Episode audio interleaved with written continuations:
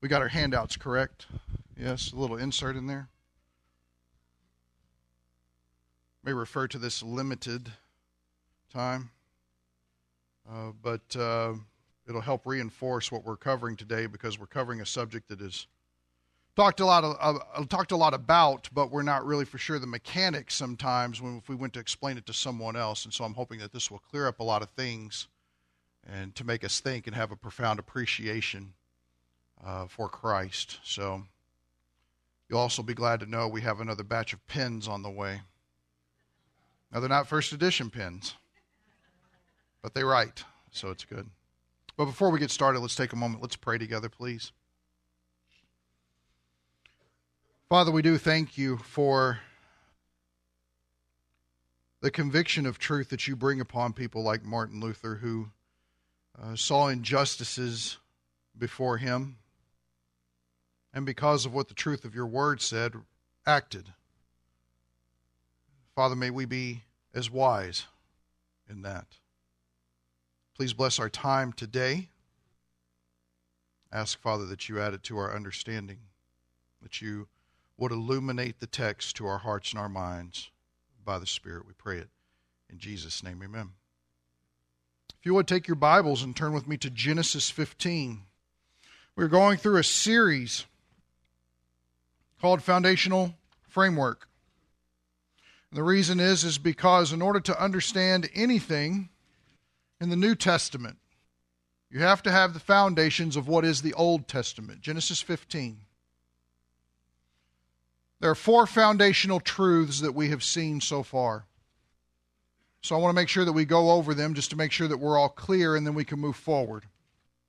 Number one, the Bible, the very thing that you hold, is God's self revelation. He wants to be known, and so this is how He has chosen to make Himself known. Number two, God is the eternal sovereign creator. All that He creates is good. All that he creates is completely consistent with his character. I'm having a discussion with a guy right now who's telling me that God is okay with people sinning because it's all part of his plan. I'm trying to make him realize how contradictory that is to the personhood of who God claims to be. If he is good, that's not part of him. Number three, man is a responsible agent held to a moral standard. Responsible, accountable. We all have to give an answer at some point. When God says, Why should I let you into my heaven? We better have a good answer. And hopefully that answer is the free pardon that is made available through Jesus Christ. And we're going to talk more about that in a minute. The last thing that we really hit on was the fact that where sin originates, it bleh. Today's not the day to speak in tongues. Sin originates within the heart. This is where it comes from. And we are evil, period. Evil thoughts, evil words, evil deeds, evil desires. It all originates here. It is not from God. Otherwise, it would be contradictory. So it's important to understand. Now, last week, we dealt with Abram.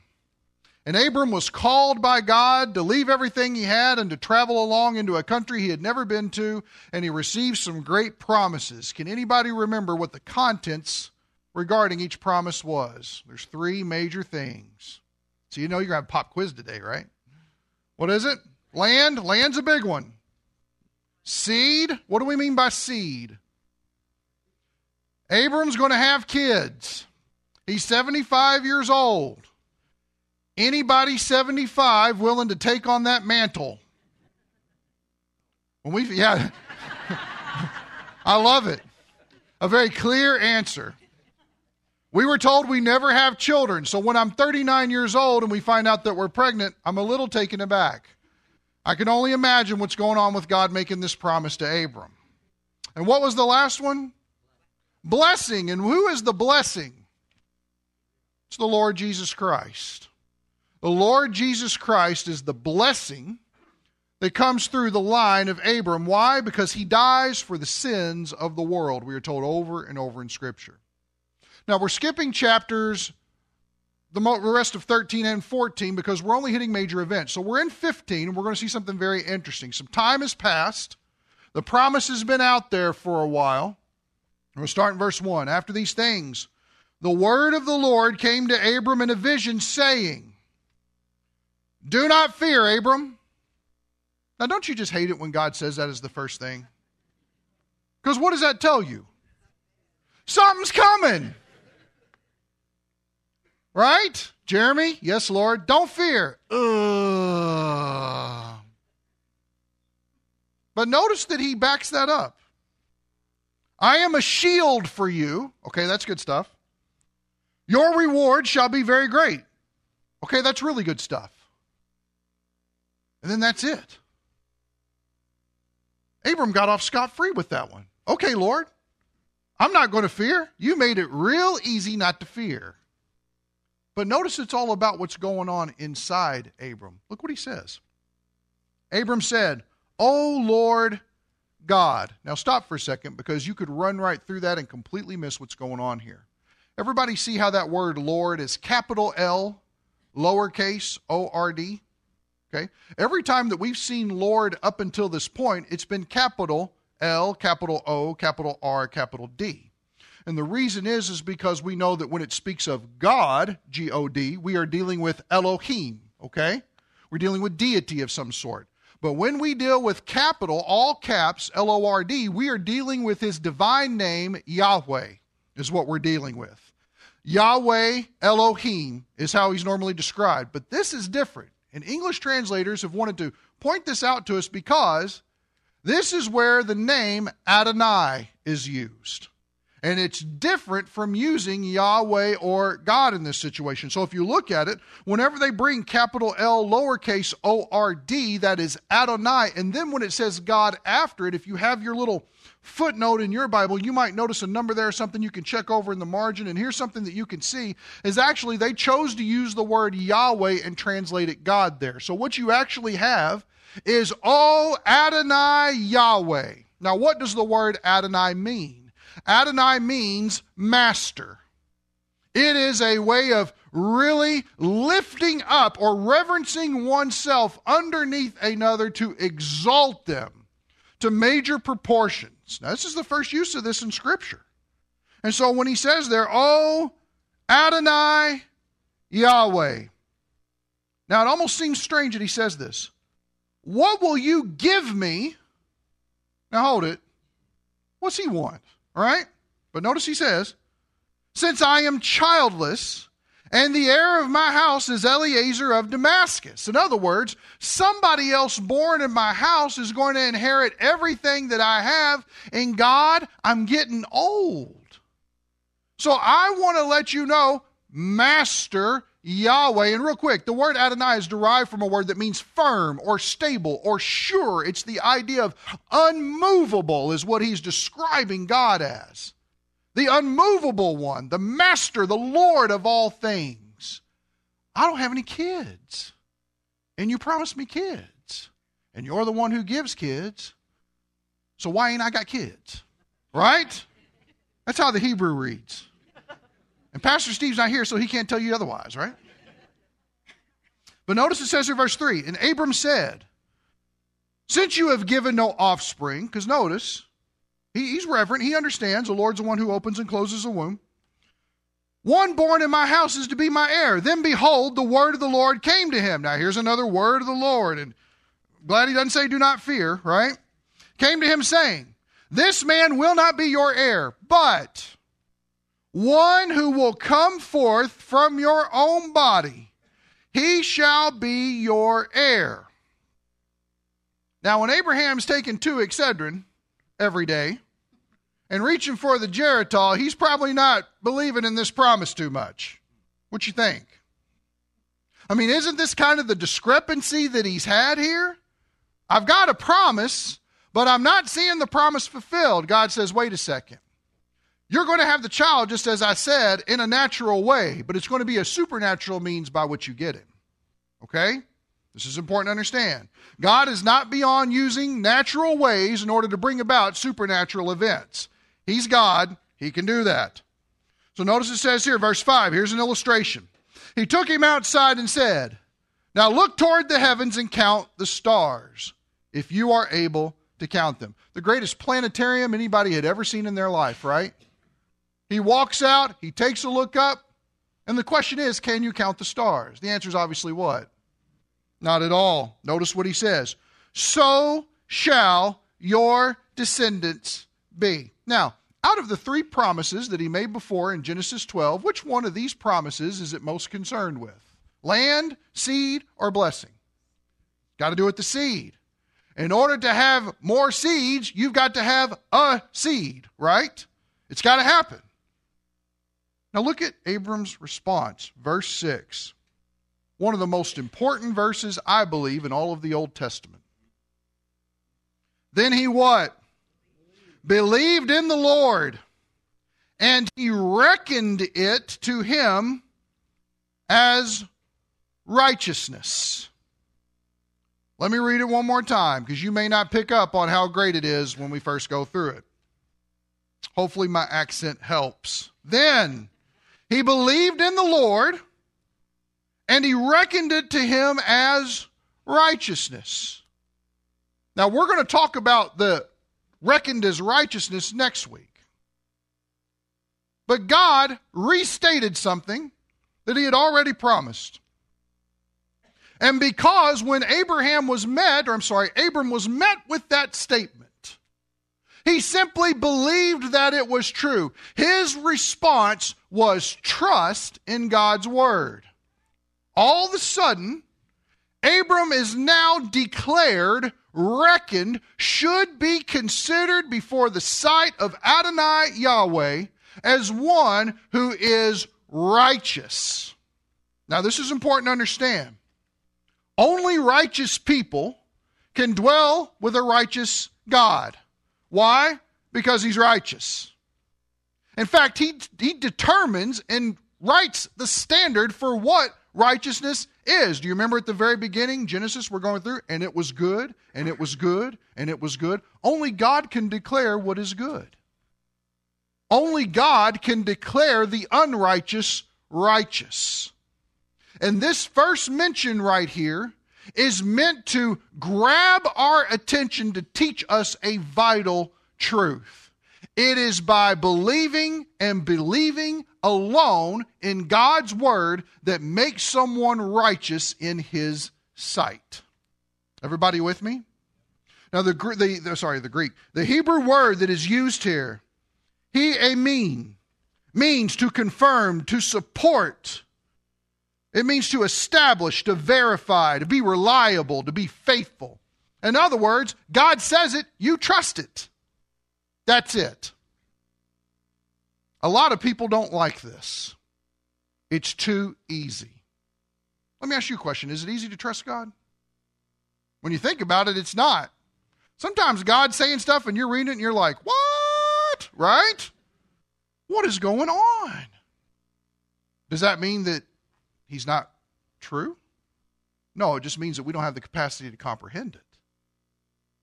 So now I want to show you some things about faith, is what we're focusing on. About faith that's important. If you would, take your Bibles, turn with me to Hebrews 11.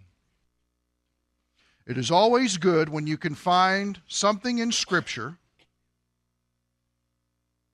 that is going to give a comment on another section of Scripture. Hebrews chapter 11. And what do we know this chapter commonly as? Do we know? What is it? The faith, the Hall of Faith, the faith chapter. Some people call it the by faith chapter. Because that's how almost every verse starts by faith, by faith, by faith, by faith. Sounds like a good place to figure out what faith means. Okay? Now, we're going to start in verse 8 because I want to look at 8, 9, and 10 because it speaks to the occasion which we are looking at, so it gives better clarity and understanding. Hebrews 11, look at verse 8. By faith, Abraham, when he was called, obeyed by going out to a place which he was to receive for an inheritance, and he went out not knowing where he was going. By faith, he lived as an alien in the land of promise as in a foreign land, dwelling in tents with Isaac and Jacob, fellow heirs of the same promise, for he was looking for a city which has foundations, whose architect and builder is God. Pause. when did Abraham believe God? What's it tell you? When did it happen? When that? When he was called. So, back at the end of chapter 11 is the first time that Abraham believed something that God had to say. Now, you might say, okay, wait a second, so what's going on in 15? Get it. This is the point. Why in the world would God command Moses to take an event that happens later after that initial time and set it aside to paint a picture of him being declared righteous in this situation? Can anybody imagine why? If he believed back when he left his country and went to a place he'd never been to, why is it not until chapters 13, chapter 14, chapter 15, verse 6 that we have the he believed and was declared righteous? Why is that? Does anybody know? Well, God exists without time. That'd be a way we could look at it. Time, He's not bound by time. Time's for our benefit to help us out. He believed in the promise. How about God set it aside to get our attention? You think God likes to get our attention? Man, He likes to get my attention all the time. You ever read a passage of Scripture about 50 times and then one day it just whops you upside the head? And you say, What just happened? And it's almost like it's going, Look at me, right?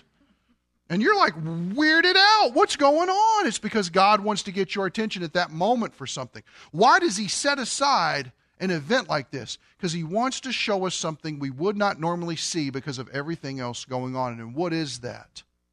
When you believe what God has said, he declares you as righteous. In other words, he sees you before him as sinless. Does that sound amazing? Does it sound full of grace? See, don't buy into this stuff that the Old Testament God's mean. He's full of grace. He simply gives us something, we believe it, and he esteems us as sinless people because he now sees us through his son. I could preach about that, but that's next week, right? So here's a question How would you define faith? Who's asleep? Raise your hand. Okay, make sure. You think? What? what? Taking God at His word?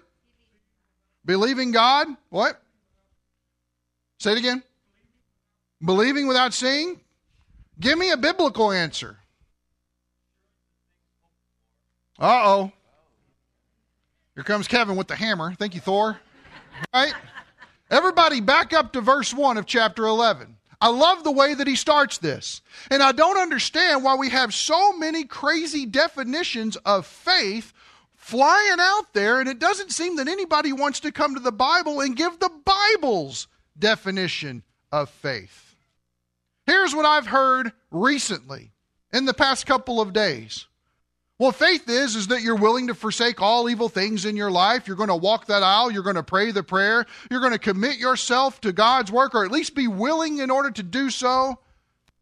You're not going to any longer participate in the sins of your past. If you've really believed, you'll be completely sold out. Now, stop for just a second and let's think about that. Is that more about you or more about what Jesus did for you? It's important to think about. That's a man centered salvation equation that will easily land you into hell with a free ticket.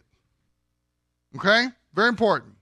Why not take the Bible's definition of faith? Watch what it says here. Chapter 11, verse 1. Now, faith is the assurance of things hoped for, the conviction of things not seen.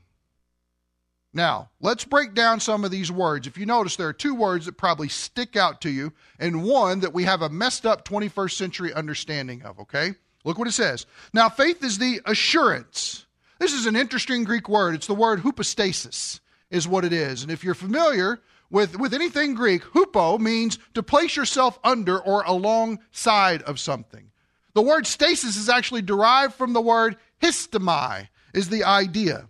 And it's got this idea of a firm foundation. It's the idea of a guarantee that's going on. Or actually, people back then used to use it whenever they would sell property and they would fill out a title deed and they would hand that. Here's your hypostasis. In other words, you've got ownership in on this situation. That's the idea. So notice, now faith is the ownership, is the idea of it. It's the guarantee that you have possession of it. It's yours, is the idea. Everybody like that? Everybody see how there's a lot of security wrapped up in that? Good stuff. Now, notice it says here the assurance, the guarantee of things hoped for. Now, that's not, I hope it doesn't rain tomorrow. Does everybody know that? When the Bible uses the word hope, it is speaking of something that is sure, that is in the bank, that is going to happen. It's just not here yet. Will you be saved in the future? Have you been saved in the past? I hope you're being saved right now. Three tenses of salvation. Anybody getting saved? I am. If I'm the only person who gets saved today, it's worth it, right? It's good. What's he saying? Is he lost? Is he going to hell? Why is he preaching? So notice the guarantee of things hoped for, the expectation, you're looking forward for it is the idea. The conviction of things not seen. Does everybody know that faith is a conviction? You're convinced that it's true. That conviction, not three to five years conviction, not across the highway conviction. That's not what we're talking about. We're talking about that you have a conviction that it's true. You are persuaded, which is often used synonymous with faith, that it's true. You believe. You can stake a claim on it. Here's what faith is not faith is not, oh, well, Jesus was born and he died on a cross and he raised, and, and yeah, that's, that's not faith. That's you believing some facts about Christ. The question is, is do you have a conviction about what he did for you?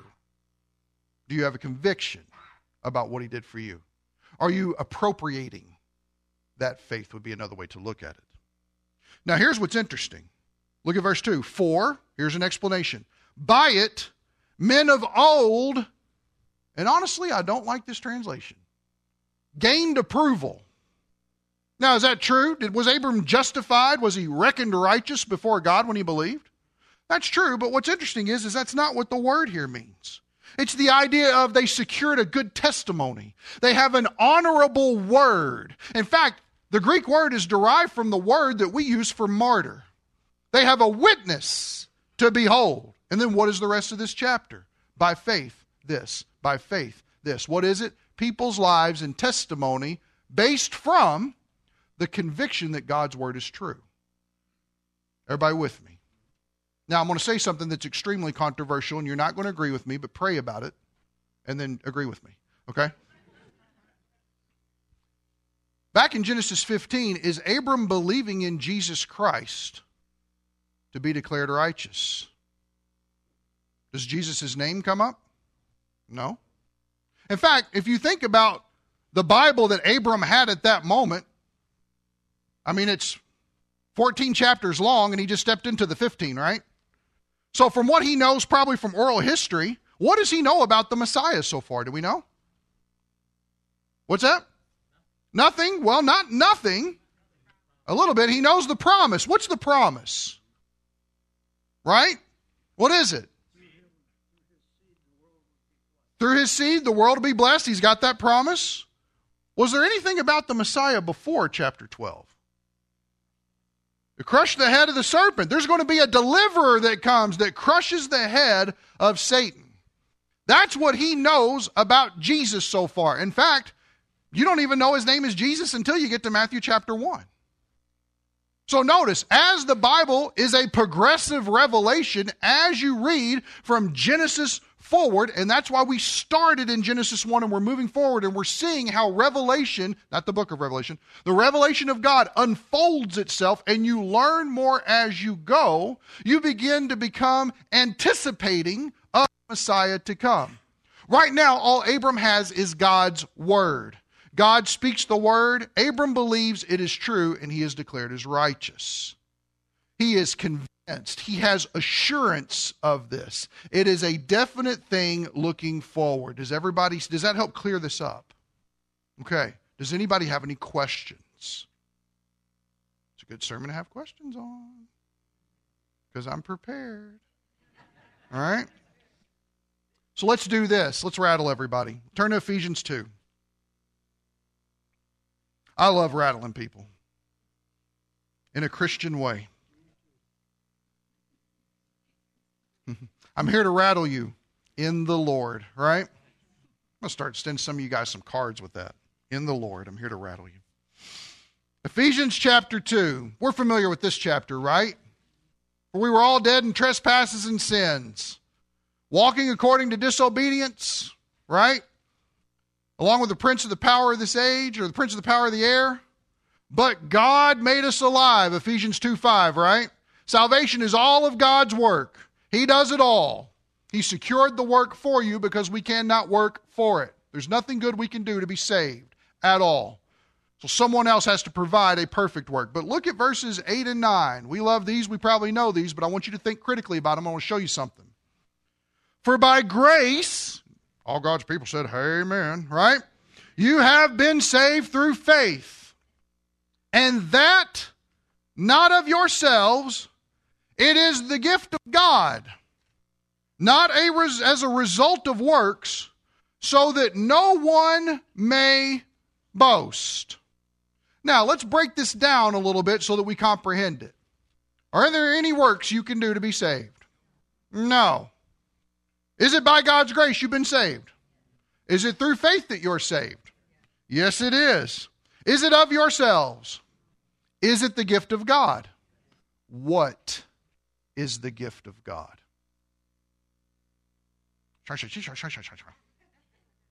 What? What is it? Do we know? Salvation, eternal life, grace, faith, Jesus, Sunday school answers, David. Start throwing them out there. Let me show you something really interesting that the English doesn't tell you. In fact, I'm really excited about what the NASB did here. Verse 8 For by grace you have been saved through faith, and that. Everybody see that word that? Circle it, it's important. And if you if you happen to have a Bible that's kind of like mine, some of you have asked what Bible I'm using. I'm using the, the New American Standard 95 edition side column reference Bible. Sometimes I say things and you're like, that's not my Bible. Uh, the parts I'm telling you aren't inspired, they're just options for translation, okay? But next to that, I've got a little number one. And if I look over at verse 8, it says, that salvation, okay? Now, this is very revealing because it explains something in the Greek that people have gotten wrong for years and years and years. And it's extremely dangerous, dangerous theology, okay? So, watch. For by grace, mark that, underline that, you have been saved through faith, underline that. And that, not of yourselves, it is the gift of God. Grace is in the feminine in Greek. Faith is in the feminine in Greek. But see that little word that that you circled? It's in the neuter. And what's interesting is, is this is a demonstrative pronoun. Yeah, yeah, you guys need to have coffee for this morning, right? This is a demonstrative pronoun. And the rule in Greek grammar is, is that your demonstrative pronoun has to agree in the gender of its antecedent. Okay? So what does that mean?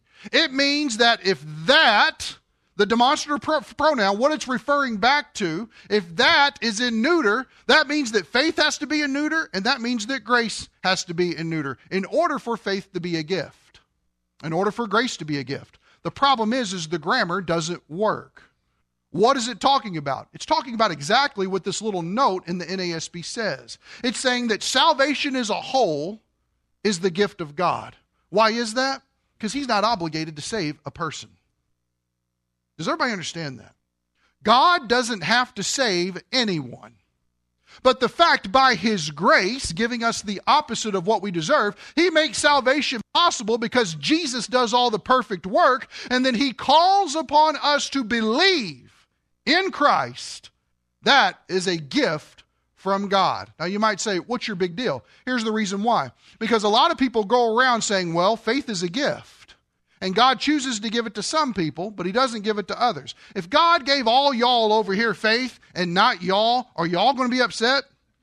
You know what that means? It means that no matter how many times they hear the gospel, they can't believe because God didn't gift them faith. Does that sound weird to you? It's very strange to me. Because when I see phrases like, Behold, the Lamb of God who pays for the sins of the world, right?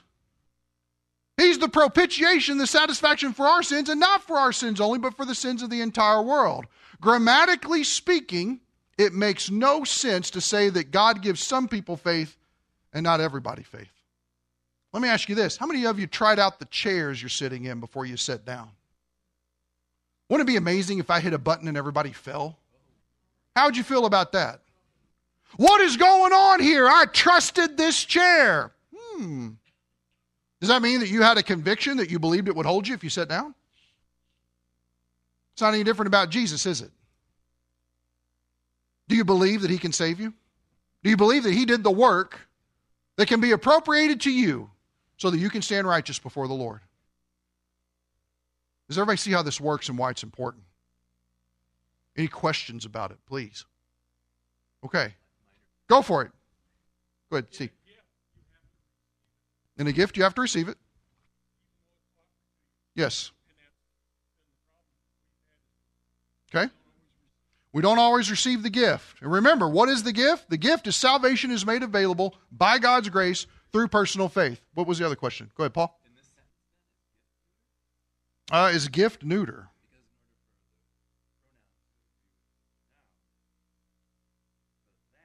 You know what? I don't know, but I can research it. I don't know. Yes. Hold on, because Mary knows. Mary!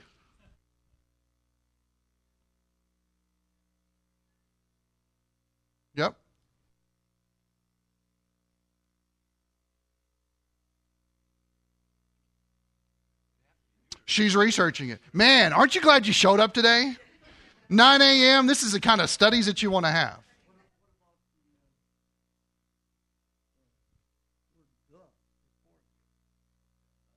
Are you being picky? Okay. Well, the idea, well, with gift, what you're going to have is since it's a definite article, it's going to agree with the noun, is the idea. So it's going to, it's going to agree in gender, uh, all of that. Come on, Mary. Got dead air time here. No pressure.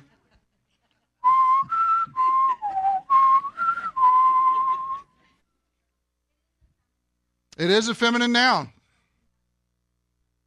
So it can't refer to gift either. Is the idea. Interesting. And that's what it, that's the point that it's coming across here. That is referring to the concept of salvation. Go back to chapter 1 and you'll see it. So here's the idea. There's actually a belief out there that God has to make you alive first and then give you gift and give you then give you faith as a gift and then you will exercise it. Now, being made alive by God is regeneration. Anybody know what regeneration is called in John 3? You must be what? Born again. Can somebody be born again before they believe? That's crazy. How can you be born again, born of the Spirit, born from above, without believing in the object that saves you? Does that, does that make sense to everybody? See, this is what makes it so dangerous. Because what you have the teaching being promoted is, well, God just didn't flip your switch. And the reason why you're going to hell is because He didn't want to flip your switch. Who's responsible for you going to hell at that moment? It's God. Everybody see how serious those charges are. Can God save you? Did God provide everything to save you? Yeah, in fact, salvation is wholly His work. But to think that for some reason he didn't flip your switch so that you couldn't be saved? Everybody see how that flies in the face of a good God? Doesn't seem to be God's heart. So here's the question How do people get saved? Do we know? Believe? That's I love it. Yes, believe, exactly. But what does that look like? Everybody, put your hand up. Right hand. Here we go. Got to go fast. Move, move your fingers. Spirit fingers, everybody. Not Holy Spirit fingers. Those are too much. Okay? Spirit fingers. We're going to start flipping. Here we go. Romans 10. Everybody go. Go, go, go, go, go. It's like Bible drill. Go, go, go, go, go. Bible drill. Don't rip your pages, okay? Slow down if you need to. They make those pages so thin. Romans 10.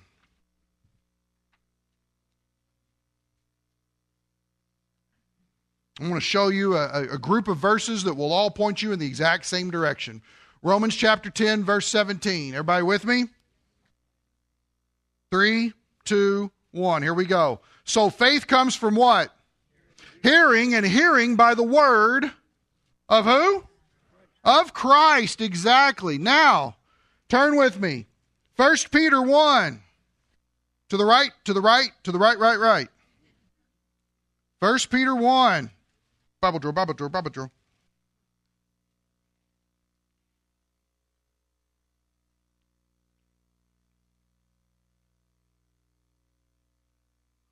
Peter's talking to Christians, chapter 1, verse 22. Since you have, in obedience to the truth, purified your souls for sincere love of the brethren. In other words, they've grown for their love for other believers through the living and enduring word of God. Or I'm sorry, uh, sorry, uh, fervently love one another from the heart. Verse 23. For you have been born again. Now watch this.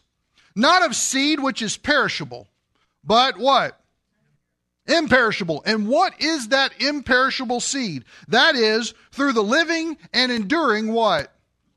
Word of God. Faith comes through hearing, and hearing the Word of God. Turn to your left to James chapter 1.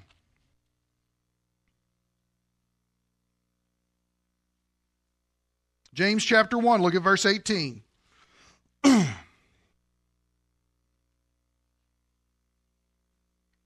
in the exercise of his will. There's your source of salvation. He brought us forth. There's the gift. He brought us forth by the word of truth. There's the means which he used so that we would be a kind of first fruits among his creatures. That's the reason. Hearing the word, being brought forth. You hear the word and you believe. Let's go to another one we're familiar with John chapter 5. John chapter 5, verse 24. We know this one? You should know it by heart, right? John 5, 24. Excellent verse in sharing your faith. John 5, 24. Truly, truly. That means y'all can believe it, right? Truly, truly, I say to you, he who hears what? my word and what? Believes him who sent me has eternal life and does not come into judgment, but has passed out of death into life. Hearing the word, believing the word. One more passage. Ephesians 1. To the right. Come on, don't don't don't give out. You'll get your coffee here in just a minute. Ephesians 1. I don't hear as many pages. I have sensitive ears to the flipping of Scripture. Flip, flip, flip. Ephesians 1, verse 13. And as far as I'm concerned, this is the order of salvation clearly spelled out in the Bible. It's, it's, it's pretty interesting when I talk with people about this, and uh, some of the arguments they bring up, they just don't seem to fly here. Chapter 1 of Ephesians, verse 13. In Him, stop. Who's Him?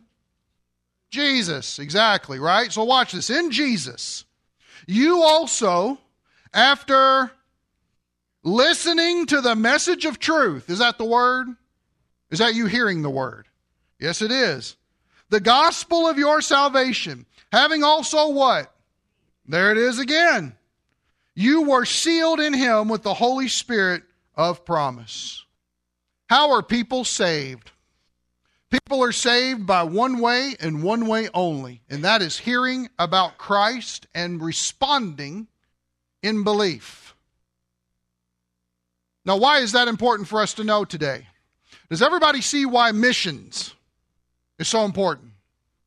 Does everybody see why we would take the time to ask the Lord, to call upon Him and say, Lord, give me an open door so I could share my faith with someone? whether it's leaving a tract, where it's having a personal conversation, whatever it is. Unless they hear the gospel, they cannot be saved. Why? Because they can't believe. The Word of God is the agency by which faith is generated. We must hear the Word and believe. Are there any questions about that? No one. Seems pretty clear, doesn't it? When we look at those passages, we go, wait a second, this all says the same thing. So if you would, grab your papers. On the back, Look down at the last paragraph. Salvation is by God's grace. Not a single person on the face of the earth who has lived, is living, or will ever live deserves salvation. Not a person. No one. So when we talk about it being God's grace, we're talking about something that nobody was twisting God's arm, making him say uncle unless he did it. Nobody was giving. Anybody had that pinky thing happen where they squeeze your pinky in like that? Nobody's doing that. Am I the only person? Must be a Kentucky thing. Whatever. So y'all are weird. Exactly. Pray for me. Uh, salvation is by God's grace. We don't deserve it, and yet He freely, key word, gives it, and it's all God's work. Right? We're the ones that needed to be saved. He's the one that provides a sacrifice, even though He's offended. He provides a clear path for us because Jesus has opened it by the cross. This is communicated to us through His Word. Faith is a response to hearing the Word. Faith is a response. Notice it's not a work. I thought about bringing one of Art's cymbals out here and setting up in the middle and then smacking it real hard with a stick and seeing how everybody responds. Probably not favorably. But do you get the picture? When the Word of God is spoken to you, when it's brought to you, when you read of what Jesus has done, when you are finally encountering the fact that you can have not just forgiveness of sin, relief of guilt, and be, to- uh, be totally, eternally secure in the hands of the Almighty Creator, what is your response to that? What is your response to what Jesus did? So notice faith is the response to hearing the word. When we believe God's word, He seals us for glory. And you know what that means? If He seals us, He doesn't unseal us. He doesn't save us and lose us and save us. We're not marbles, okay? We're not loose change under the couch cushion. We are people that He has paid a great price to redeem. Let's pray real quick. Father, I pray that you help us to understand the significance of faith and understanding that people are saved by hearing the word about Christ. Father, prompt us, motivate us, bring that person or people to mind that need to hear your word so they can respond in faith and be saved. Father, I pray this in Christ's name. Amen.